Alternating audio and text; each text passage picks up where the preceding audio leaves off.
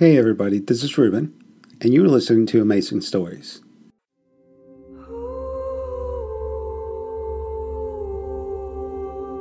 Hollow like a seashell swept onto the shore. Hollow like a story waiting to unfold.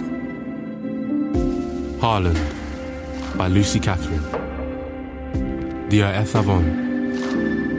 Will you love me when I'm gone? When the time of twilight is over, a murder of crows will gather, flocking in from all corners towards their gallery in the branches of a blackened tree. The flood, the fire, the storm, the death shudders of everything that once was. The murder gathers to bear witness, to share in the horror and the beauty of the end when one shall be tested. The outcome will decide the nature of a new beginning to follow. Are you sure this is a good idea? The Blackwater Lane allotment site. Thursday, just before the break of dawn. No, I just can't think of a better one. The being that once presented itself as my father spent all his free time here. It's the only place I can think of where I might learn something about him, about who he really was, what he was, and why he was in my life. Should I still use the masculine pronoun for him? Does a machine have an identity, or does it only have a serial number? What's the security like? Antique, I hope. No motion activated alarms or heat sensitive cameras? Not that I know of. I haven't been here for years. Will you know which plot is his? I've watched his videos. Hopefully, I'll recognise it. Ah, here's a gate. Have you got the code? I'll have to climb over it. Do you, uh, think you can make it? Keshia shimmies up and over the fence with ease. Don't patronise me. Come on. It's not that high. Well, you're used to doing this kind of thing. What makes you think that? Oh, the police are constantly trying to chase you away from the docks at Milford Haven, aren't they? You must jump over fences like this on a daily Oh, basis. come on, champ, you can do it.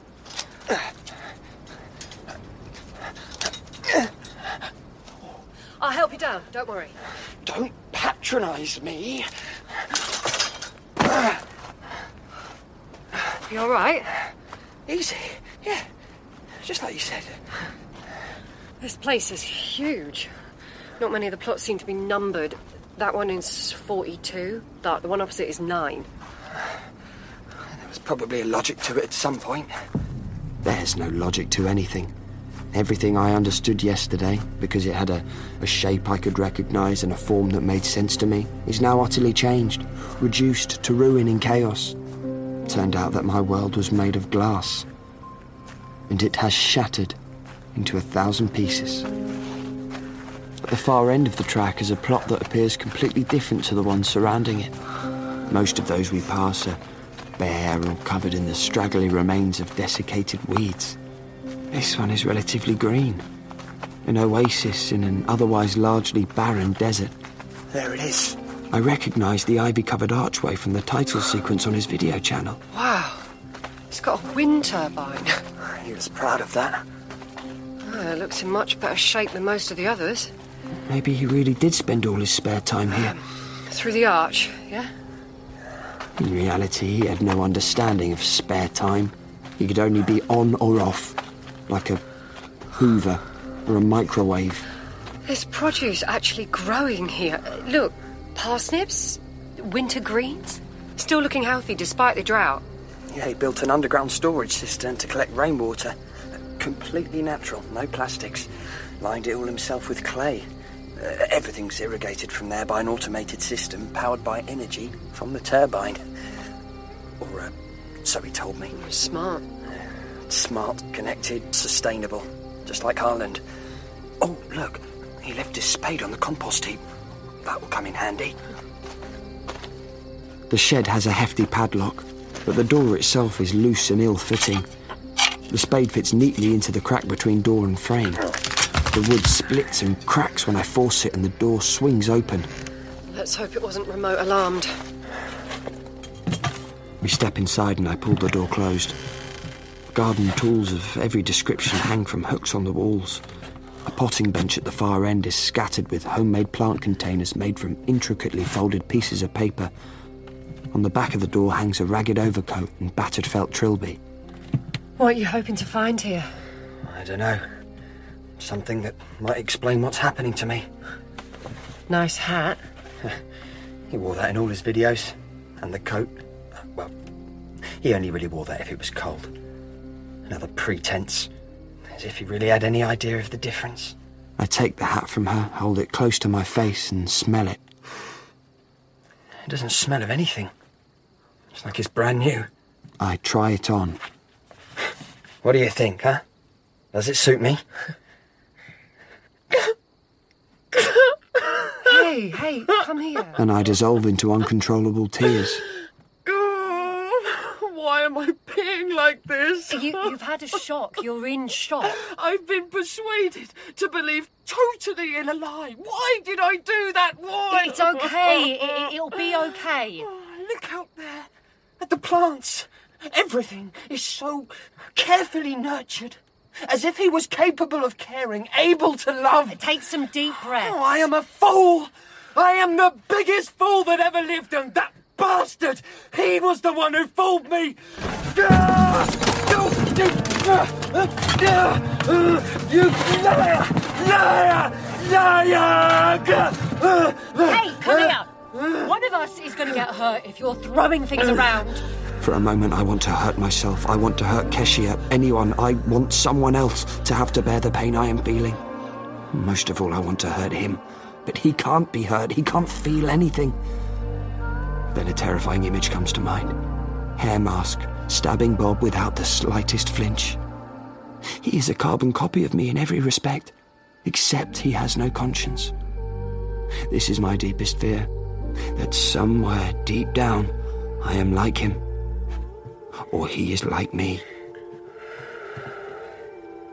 Keshia keeps a steadying hand on my back, and slowly I return to my senses.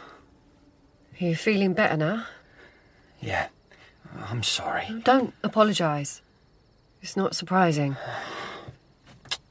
I feel like such an idiot. I mean, we didn't get along. I always found him distant, and cold even, but, you know, I just thought he was emotionally stunted like any other normal man. I'm actually beginning to wonder if he was even in my life before Mum died. I have no memory of him from then. Well, you, you were young. You might not remember. I was seven when she died. He should be there when I think about birthdays or holidays, and he's not. What if he killed her? You said she died of heart failure. Yeah, that's what I was told, but who's to say that's true? You're sounding a bit paranoid. You could be in danger. You're sounding extremely paranoid. Fordingbridge is obsessed with the Hare Witches. He believes they'll bring about an apocalyptic event. He has a Jesus complex. He wants to be the one to save the world from them. I'm not a witch, Dan. You're projecting. How do you explain the dream? Sarah's name coming to you. There's a reason Fordingbridge sent Morris to the hospital to get you. It's all connected. Maybe it is, but we don't know how. Should we tidy up a bit and get out of here? Maybe we should. It doesn't take long to straighten everything out. When everything's back in its right place, I pause for a moment for a final look. All good? I notice the doors to the little cubbyhole housing his speaker system are open. Ah, I just need to shut those. Every video he made started with him listening to the news, and, and the bulletin would finish, and he'd close the little doors and start talking to the camera. What were his videos about? Uh, the channel name was Plot Squad, uh, mostly gardening advice, soil health, and practical tips to help the viewer prepare for the collapse of civilization. I reach up above the potting bench to close them, and as I do, I notice a small trigger switch tucked away out of sight next to the speakers. Wow! Secret door. Access to the water cistern, I suppose. She pulls at the handle, and a hatch in the shed floor eases itself free of a watertight seal. When the hatch is fully open, we peer into a black empty space below. A ladder attached to the lip of the opening falls away beneath us into the gloom. Are you going first? Or am I? As I descend into the pit, Motion sensitive lighting dutifully reacts to my presence, and spotlights illuminate a tiny room. What's down there? Come and see for yourself.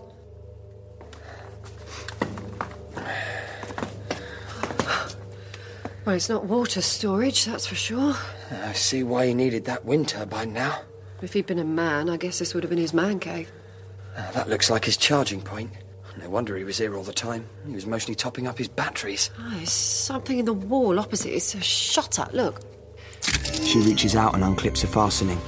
The shutter drops down to reveal a flat digital screen set into the wall opposite his charging point. He must have watched stuff on this while he was recharging. That's probably when he edited his videos.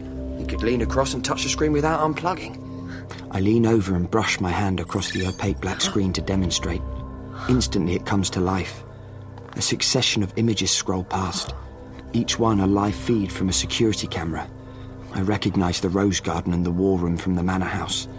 Each image lingers for 10 seconds or so before scrolling on to the next, just like the security system I used to monitor at the Fordingbridge HQ. Where is this? It's Mr. Fordingbridge's manor house. Why does he have a hospital bay in there? The scrolling images change in character from the stately interiors of the main house to a series of sterile looking rooms containing hospital beds with robotic nurses stationed at the head of them. This series of images ends and we return to the house. We have to wait for the sequence to tick back round again. Uh, it was after this one of the entrance hall. When we get back to the hospital bay, the first camera shows a room containing a nondescript desk and chair facing four identical doors. Ten seconds later, we see inside what appears to be a hospital room. The bed is empty. The second room is exactly the same. In the third room is a small bed with high metal guards set to prevent the occupant from falling out. A baby sleeps peacefully on its back. The robot nurse in attendance strobing the infant with lasers, reading vital signs constantly. Does Fordingbridge have a baby? That's Bluebell. The girl Sarah told me I had to keep safe. How did she get to be in the manor house? Mm, when she was taken from me, they told me the child protection team would find a placement for her. The image flicks over again. In the final room, there is someone in the bed. A woman, perhaps. The robot nurse vigilantly attends, as with the baby. Another figure sits in the chair by the bed with their back to the camera, holding the woman's hand. Maybe it's visiting hour. Who do you think's in the bed? How would I know? Could it be your aunt? I've never met her. I've no idea what she looks like. But it could be. She's in the hospital. I know we didn't find her there yesterday, but I'm sure she is. The images loop through the sequence again until we're back in the room with the visitor. For some reason, a shudder runs down my spine. I remember my mum saying that this meant someone was walking over your grave. I didn't understand it at the time. Now I know that the past, the present, and the future can all be in the same place at the same time. Uh, uh, did you see that? What? Uh, just before the image moved on, did you see it? What are you talking about? The visitor. He went glitchy. Hare Mask. My doppelganger. This is how he appears on film, glitching in and out as he travels between the worlds. Why are you freaking out? It's probably just a problem with the camera. Wait till it scrolls again. When it finally does, the visitor is gone. This is Radio Harland. Jagger seems to be our best option as a base of operations from which to plan our next Some move. exciting news emerging this morning, in case you hadn't heard, is that we finally may be headed for a change in the weather. It's early and we're the only customers in the place. I'm in a daze, sitting at our usual table, sipping the mediocre coffee. Yes, Harland. After the most intense, prolonged period of drought in the region since records began, the meteorological seers are saying that a deep low is forming over the Atlantic and rain, yes, rain, people, may be on the way at last. More detail on that after this tune from Back to the Grindstone. Can I have the burner? Why? I- I'm gonna call Sadie, make sure she's okay. She passes me the phone. Sadie picks up after a couple of rings. You shouldn't be calling me. I was worried. I'm fine, but I've been suspended. They know I used the ultra bump without a warrant. What happened to the. Uh, to my dad's body? I don't know. They locked the whole area down and took me out of there. Are you okay? I'm in a bit of a spin. I can't help you anymore. I'm sorry. I hope you get some answers. Sadie, Yeah? Thank you for caring about Sarah.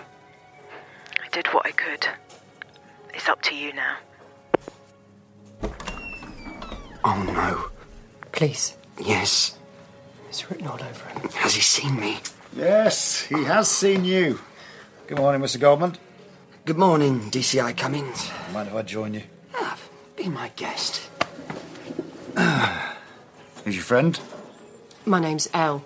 I read in your file, Mr. Goldman, that you were keeping company with a woman called Kay. Must be your sister. Oh, must be. Dear Shukri has been signed off sick for a few days, so I'm picking up her caseload. I hope she'll be okay. She'll be fine. What happened? We're still trying to establish that. All the recording in that area was shorted out, so there's no visual record. An illegal stun prod was recovered at the scene. It had been discharged shortly before officers arrived. Thankfully, no one was injured. It's being examined to see if any DNA can be recovered. I see. This is an interesting place, isn't it? Old school, no cameras or anything. Good place to keep your head down. I suppose it is. The hospital, of course, is bristling with surveillance. The cameras in the room where the stun prod was used malfunctioned, but there is some very clear footage of a male that I believe may well be you, running through the foyer brandishing what appears to be a weapon. Now, if your DNA were found on that weapon, when combined with the CCTV, that would make compelling evidence, wouldn't you say? Let's just get this over with. I'll come with you. Your friend comes too. She hasn't done anything. If you cooperate, things will go your way. The investigation will prove inconclusive. You can go back to your lives. Cooperate how? Someone wants to meet you. Darius Fordingbridge. No way is she coming. I've got four uniforms stationed outside. Let's not make a scene. DCI Cummins sits up front in the self drive squad car as we travel across Harland in complete silence. He keys in the access code at the manor house with casual familiarity. This clearly isn't his first visit. Code accepted. Welcome to the manor house. Up the long gravel drive and through the patches of woodland until the magnificent facade of the house is finally revealed. The car rolls to a halt by the flight of dark stone steps that lead up to the main entrance. Domrob is waiting to greet us. Good morning, Daniel. Welcome back to the Manor House. Mr. Fordingbridge wishes me to inform you that he is delighted to have your presence here again. Where is he? He will greet you in person shortly. Please, come inside. What about me? Mr. Fordingbridge is most eager to make your acquaintance, madam. He hopes you might accept an invitation to stay. A room has been prepared for you. If you would like to accompany me, I will take you there. Don't go anywhere without me. It's fine, Dan. I can look after myself. Um, we need to get in there somehow. Much better to be invited. Domrob leaves us waiting in an ornate drawing room off the main entrance hall. The doors slide open and Fordingbridge hovers in. Good morning. Thank you for agreeing to join me here. You didn't have a huge amount of choice. What you inadvertently discovered yesterday must have been painful. I wanted to try and explain. You can try. Let me read you something. Okay. The flood, the fire, the storm, the death shudders of everything that once was. The murder gathers to bear witness, to share in the horror and the beauty of the end. The end should be beautiful. What's that? An extract from the vision of St. Melangell, the prophecy I told you about. What does it mean? They say beauty is in the eye of the beholder. In other words, it is completely subjective.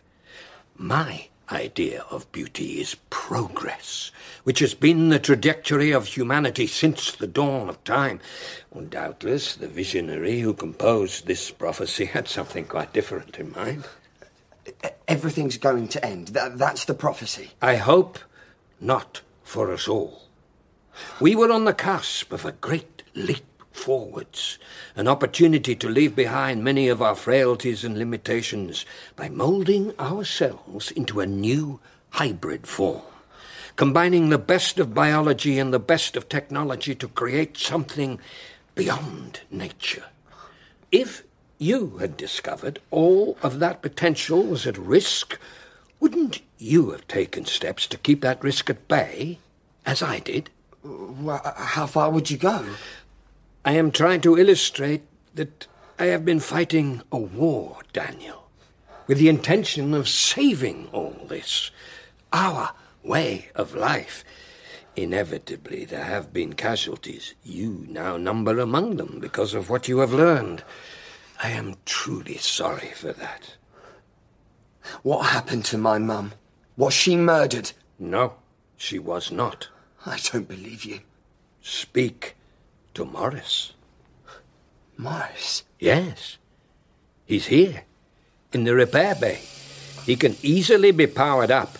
His voice won't sound quite as you're used to hearing it. The charge from the stun prod did some damage to his vocal synthesizer, which is an extremely sensitive piece of kit. Speak to him now? Go on, Dan, you have to. I leave Keshia in the drawing room and follow Fordingbridge as he leads the way down the passage towards the war room. Opposite is a door I hadn't noticed before.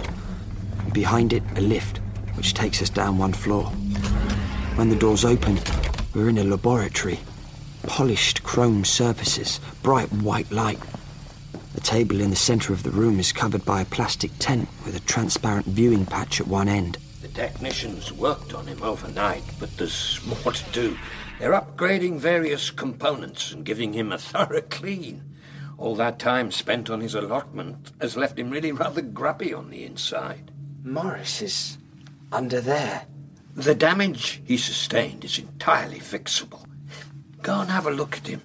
Nervously, I step forward and look down to see my father, frozen with no spark of life, his eyes unblinking and wide open, but cold and dead. I'm just booting him up. He's disconnected from his body shell at the moment, but he can think and speak perfectly well. Hello, Morris. Can you hear me? Loud and clear, sir. Daniel is here to see you. Dan, how are you? Have you been taking your meds? No. You have to. You know what will happen if you don't? They'll put you back inside. Are you programmed to make sure I'm medicated? Yes. Because it is in your best interests. His first directive has always been your well being. I'm um, sorry about shooting you yesterday. It was an accident. I didn't really mean to. The damage is entirely repairable. Mr. Fordingbridge will have me up and about in no time. I think it best if I leave you. Ask him anything you want. When you wish to come back up, just call for the lift and it will activate. I hope this interaction will be healing for both of you. Come closer, Dan. Let me see you. My body is currently disconnected. I can't move. Better? Yes. If I ask you questions, are you able to reply honestly? Your well-being is my primary directive. How do you assess what's good for me? It is a complex equation. I want to know what happened to Mum. That was a long time ago. I don't remember you being there when she died. We both shed a lot of And tears. we've had this conversation. Everything I have done has been to protect you. Fordingbridge made you, didn't he? He designed you, he built you, and he programmed you to be my dad. Everything you've done has really been for him. The two things are one and the same. His concern is to maintain what we have, to protect our way of life, the things we love. By definition, that is also in your best interests. What do you love? I love to follow my primary directive. Did Fordingbridge have my mum killed? No, Have you ever killed a person on his behalf? I'm not going to answer that. Jess Clark, Jim Okafor. What about Keshia's aunt, May Tucker? She was safely looked after here for many years. And what happened to her? She died When? four days ago. She was very old. It was the time. Where is the hospital wing in the manor house? I've seen footage, hospital beds. There's a baby in one. Is it Evie Bennett's baby? Yes, I saw someone in the other room visiting the patient in there. Glitchy man. Hare Mask. that's impossible. There are security measures that would prevent any unauthorized access. I'm telling you, I saw him. In the room with the second patient. Yes. Oh, what's the matter? I should go there to provide protection. You can't move. Let me go. Mr. Fordingbridge would not approve. Well, I'm going to go there anyway, and you can't stop me with a deactivated body, You will come to harm. which is, uh, against my best interests. Son, I've always cared about you. You're programmed. You're not actually feeling anything. I think I am. Whatever. Look, I agree that it would be better for you to access the infirmary space without hindrance. I've saved the necessary permissions on a removable plug-in. If you look inside my neck, you will see it flashing. Take it plug it into Dom Rob. His port is on the right-hand side of his face, behind the ear. He will escort you there and disable the security on your behalf. Thank you. Dan, uh, Yes? I want to say I love you. Oh, please don't. Then I'll just say, take care. This way, sir. I was not aware this floor of the house even existed. Ah, quite the adventure. Thank you again for enabling me to access all areas. I'm learning a lot. There should be a flight of stairs behind this door. Shall I proceed? Yes, please. Dom Rob sets off up the previously forbidden staircase and I follow. Lights flicker on as we ascend the spiralling stairs. At the top, I arrive in the area outside the four rooms that we saw earlier on the security footage in the shed. Open the doors. I have only been given permission to open one of them. What? There is a clear instruction. Open the fourth door only. Do it then. Dom Rob is moving towards the door when it opens unbidden. A sense of confusion engulfs him. Mr. Dan, this is most unusual. I step forward to deal with the impasse. A man is standing in the doorway. Cold fear drains down my spine. His eyes are lifeless, heartless, cruel, each one with the gravitational pull of a malevolent black hole. His eyes are my eyes. Hare Mask.